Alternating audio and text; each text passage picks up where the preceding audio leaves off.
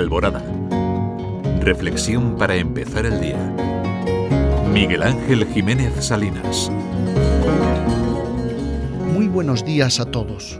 Muy buen día a ti que cuando faltan tres minutos para las cinco ya estás aquí compartiendo vida y radio en Alborada. El primer país que dio por finalizada la pandemia de COVID-19 fue Dinamarca. El 1 de febrero de 2022 se levantaron todas las restricciones. Hace año y medio de aquello. Le siguieron Suecia, después Reino Unido, Francia, Noruega. Poco a poco.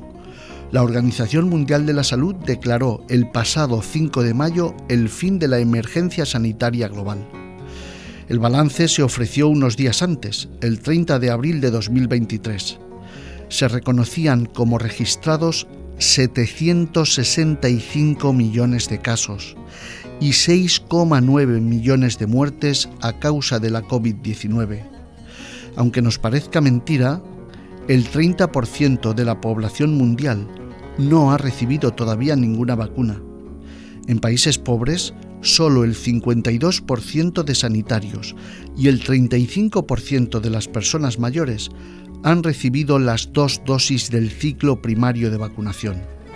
Al Papa Francisco lo criticaron mucho, especialmente en España, por concienciar y alertar de que eso podía suceder. En nuestro país, la cifra de contagios reconocida ha sido de 13.845.825. Los fallecidos han sido 120.964, uno a uno.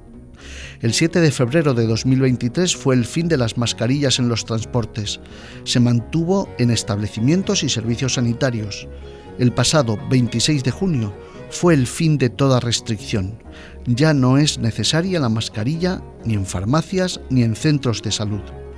Ha sido una auténtica travesía de sufrimiento, de dolor, de muerte, también de esperanza. Aunque no sé qué transformación social esperábamos, muchos han mostrado su solidaridad, han ayudado a otros, han estado atentos a los que más lo necesitaban.